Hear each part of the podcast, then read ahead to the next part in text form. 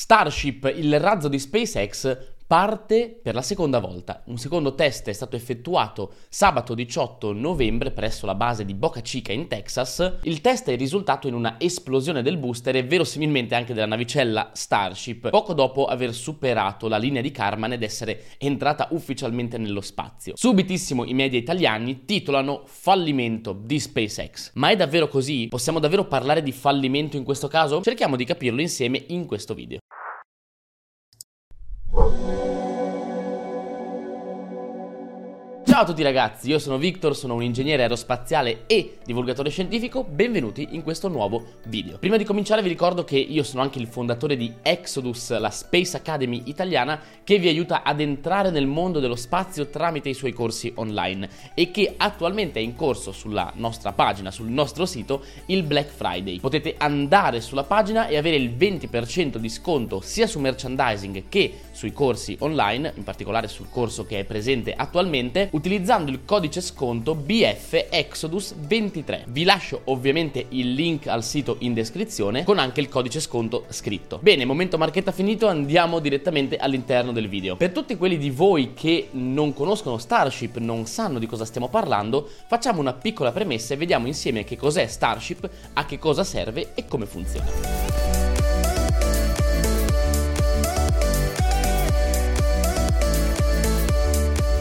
Ah, un'ultima cosa ragazzi, prima di cominciare, ho notato che tantissime persone, tantissimi di voi che guardano i video in maniera regolare non sono iscritti al canale, quindi mi guardate sempre ma non siete iscritti. Ovviamente non dimenticate di iscrivervi se vi interessano i video che faccio, ovviamente la vostra iscrizione per me è davvero molto molto importante e mi dà supporto. Parliamo di Starship, che cos'è? Come funziona? Da dove nasce l'idea? Beh, l'idea parte dall'esigenza di andare su Marte fondamentalmente, è il vettore, il razzo ideato e pensato da SpaceX per portare l'umanità verso Marte. Ovviamente come diciamo sempre nei video, come diciamo da tantissimo tempo, l'esplorazione spaziale non funziona così, non funziona per passi lunghi ma per piccoli step. Non a caso attualmente Starship è in fase di testing per essere il vettore che porterà l'umanità sulla Luna con il programma Artemis della NASA. SpaceX ha ricevuto un finanziamento vincendo un concorso stracciando tutte le altre competitor per realizzare quello che sarà il nuovo modulo lunare, possiamo chiamarlo così, ovvero la navicella che si occuperà di portare gli astronauti dall'orbita lunare, trasferendoli dalla capsula Orion, sulla superficie della Luna, poi di nuovo in orbita e infine sulla Terra. Questo primo step è ovviamente necessario, è bene testare Starship in un concetto, in un contesto come quello della Luna, per poi trasferirlo verso Marte. Delle missioni Artemis, dei viaggi verso Marte abbiamo già parlato tantissimo, c'è una serie dedicata su questo canale che si chiama Just Mars Starsit, dove raccontiamo tutto quello che c'è da sapere su Marte. Abbiamo già parlato delle missioni Artemis in passato quando abbiamo commentato il lancio di Artemis 1 e abbiamo smontato alcuni miti sull'esplorazione spaziale in altri video. Vi lascio tutto nelle schede qua sopra se volete approfondire. Starship è attualmente il razzo più alto e più potente mai costruito dall'uomo ad aver volato. Infatti è alto 120 metri, per darvi un'idea il Saturno 5, quello che portò gli astronauti sulla Luna negli anni 60, è alto solamente, tra virgolette, 111 metri e Starship, compresa del suo lanciatore che qui nel video non si vede fino alla fine, eroga una spinta massima di 75 meganewton.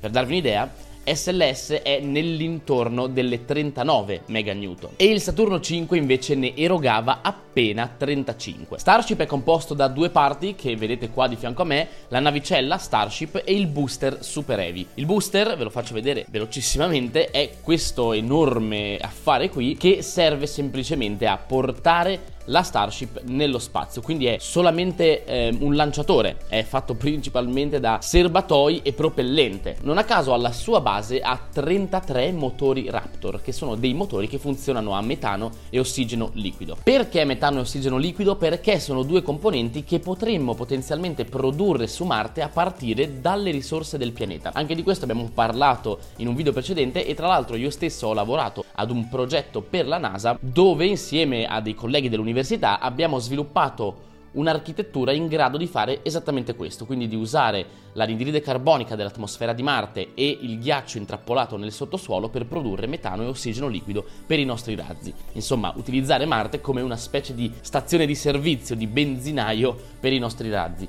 Questo ci permetterebbe ovviamente di ridurre la complessità, di non doverci trasportare tutto il carburante per un viaggio andata e ritorno da casa e quindi anche di ridurre la pericolosità e i costi della missione. Se volete approfondire la mia avventura negli Stati Uniti con la NASA, ho fatto un mega vlog su questo e vi lascio anche quello in descrizione. Tra l'altro una caratteristica importantissima di questo vettore è che è completamente riutilizzabile. In linea teorica, naturalmente, quindi insomma quando sarà pienamente sviluppato, questo razzo è in grado di essere recuperato, quindi di atterrare autonomamente e poi può essere rifornito e riutilizzato più volte. Un po' come succede ai Falcon 9 di SpaceX, che già lo fa appunto con i Falcon 9 e i Falcon Heavy. Sia il booster che la navicella hanno dei sistemi automatici di atterraggio e di rientro. Ci sarebbero un sacco di altre cose da dire su Starship, però ci fermiamo qui perché voglio andare un attimo dentro a quello che è successo sabato e raccontarvi un po' come sono andate le cose. Però prima di continuare voglio fare anche un piccolissimo annuncio per dirvi che sto preparando una piccola serie sui razzi, dove vi racconterò in ogni episodio un vettore diverso, le sue caratteristiche, i suoi punti forti e i suoi punti deboli. È un po' che me lo chiedete nei commenti, quindi ho deciso di farlo. Tra l'altro in ogni episodio, a seconda del razzo che avremo con noi, avremo anche un suo modellino, come quello che vedete qua di Starship, in maniera tale da potervi far vedere ancora più nel dettaglio il funzionamento del razzo stesso. Questi modellini che vedete, che tra l'altro sono fighissimi, sono fatti perfetti, sono creati da Space Rocket Lab, un'azienda che produce razzi stampati in 3D sono davvero super realistici, alcuni sono anche come vedete molto molto grandi. Se volete acquistare un modellino di Starship del suo booster oppure tutto insieme potete andare sul loro sito e tra l'altro abbiamo anche un codice sconto AstroVictor20 con il quale avrete il 20% di sconto. Quindi se siete interessati e volete avere qualcosa da mettere sulla mensola di camera vostra andate sul loro sito a darci un'occhiata. Passiamo ora al racconto del test. Che cosa è successo sabato?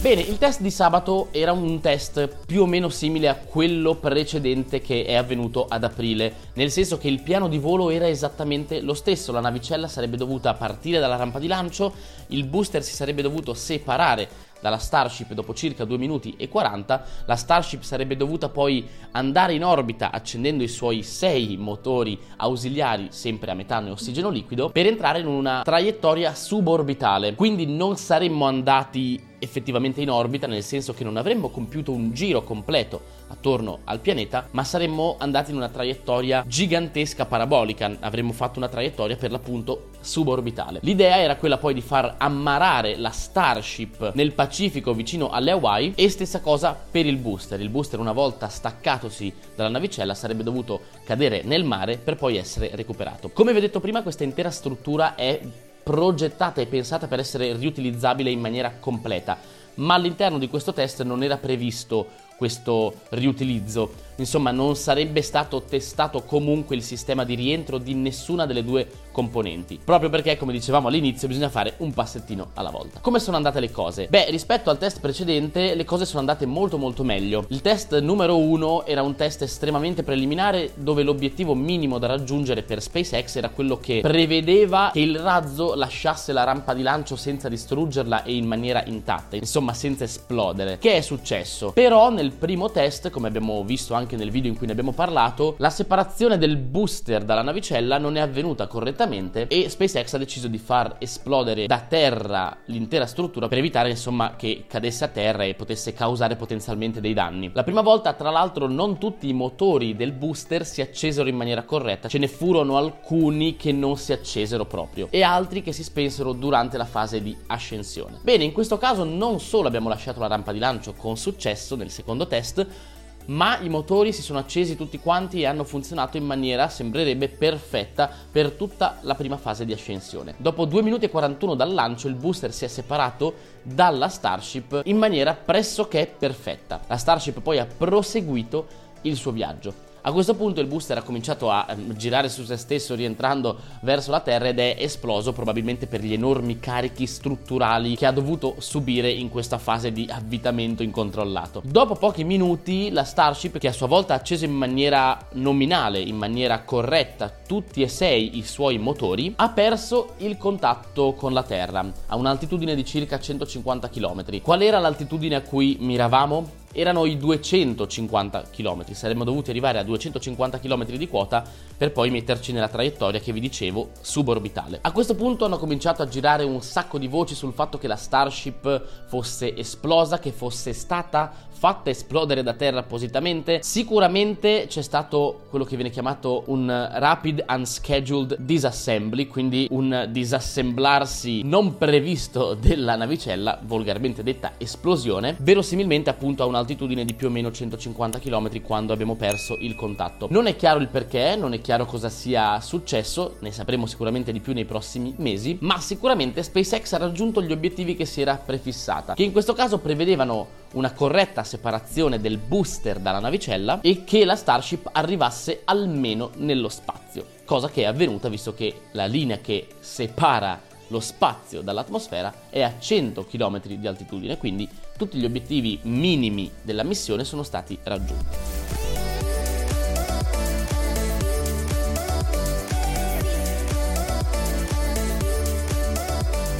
Un'altra differenza importante di questo secondo test rispetto al primo è l'aggiunta di un piccolo anello in più sopra alla parte del booster. Vedete questa piccola griglia nera che c'è in questo modellino? Ecco, in questo test se ne è aggiunta un'altra, quindi un altro piccolo strato che separa in qualche modo il booster dalla navicella una volta impilati. Perché? Perché per cercare di avere una separazione di maggiore successo, SpaceX ha implementato un nuovo metodo che si chiama hot staging, che prevede il fatto che poco prima che il booster termini il suo carburante e si separi dalla Starship, la Starship stessa cominci già ad accendere i suoi motori, in maniera tale da non avere delle interruzioni di spinta.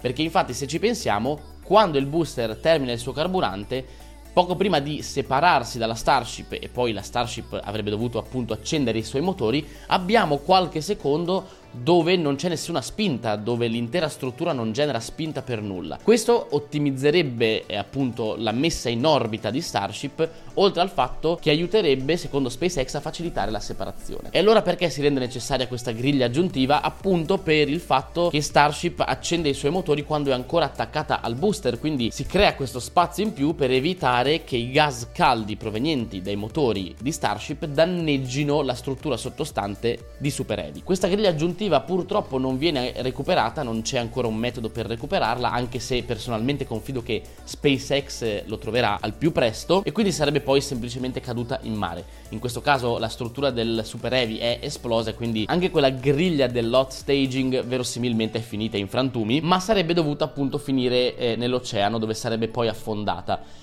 essendo una struttura in acciaio inossidabile, ci tengo a dirlo, non è inquinante in quanto non rilascia sostanze tossiche nell'ambiente e nel mare. Quindi sarebbe diventato semplicemente un relitto in fondo all'oceano. Detto questo, torno a dire che sicuramente SpaceX vorrà trovare un modo per riutilizzare anche questo componente, insomma, per farlo rimanere probabilmente attaccato al booster perché come dicevamo all'inizio l'obiettivo di questa struttura è quello di essere completamente riutilizzabile.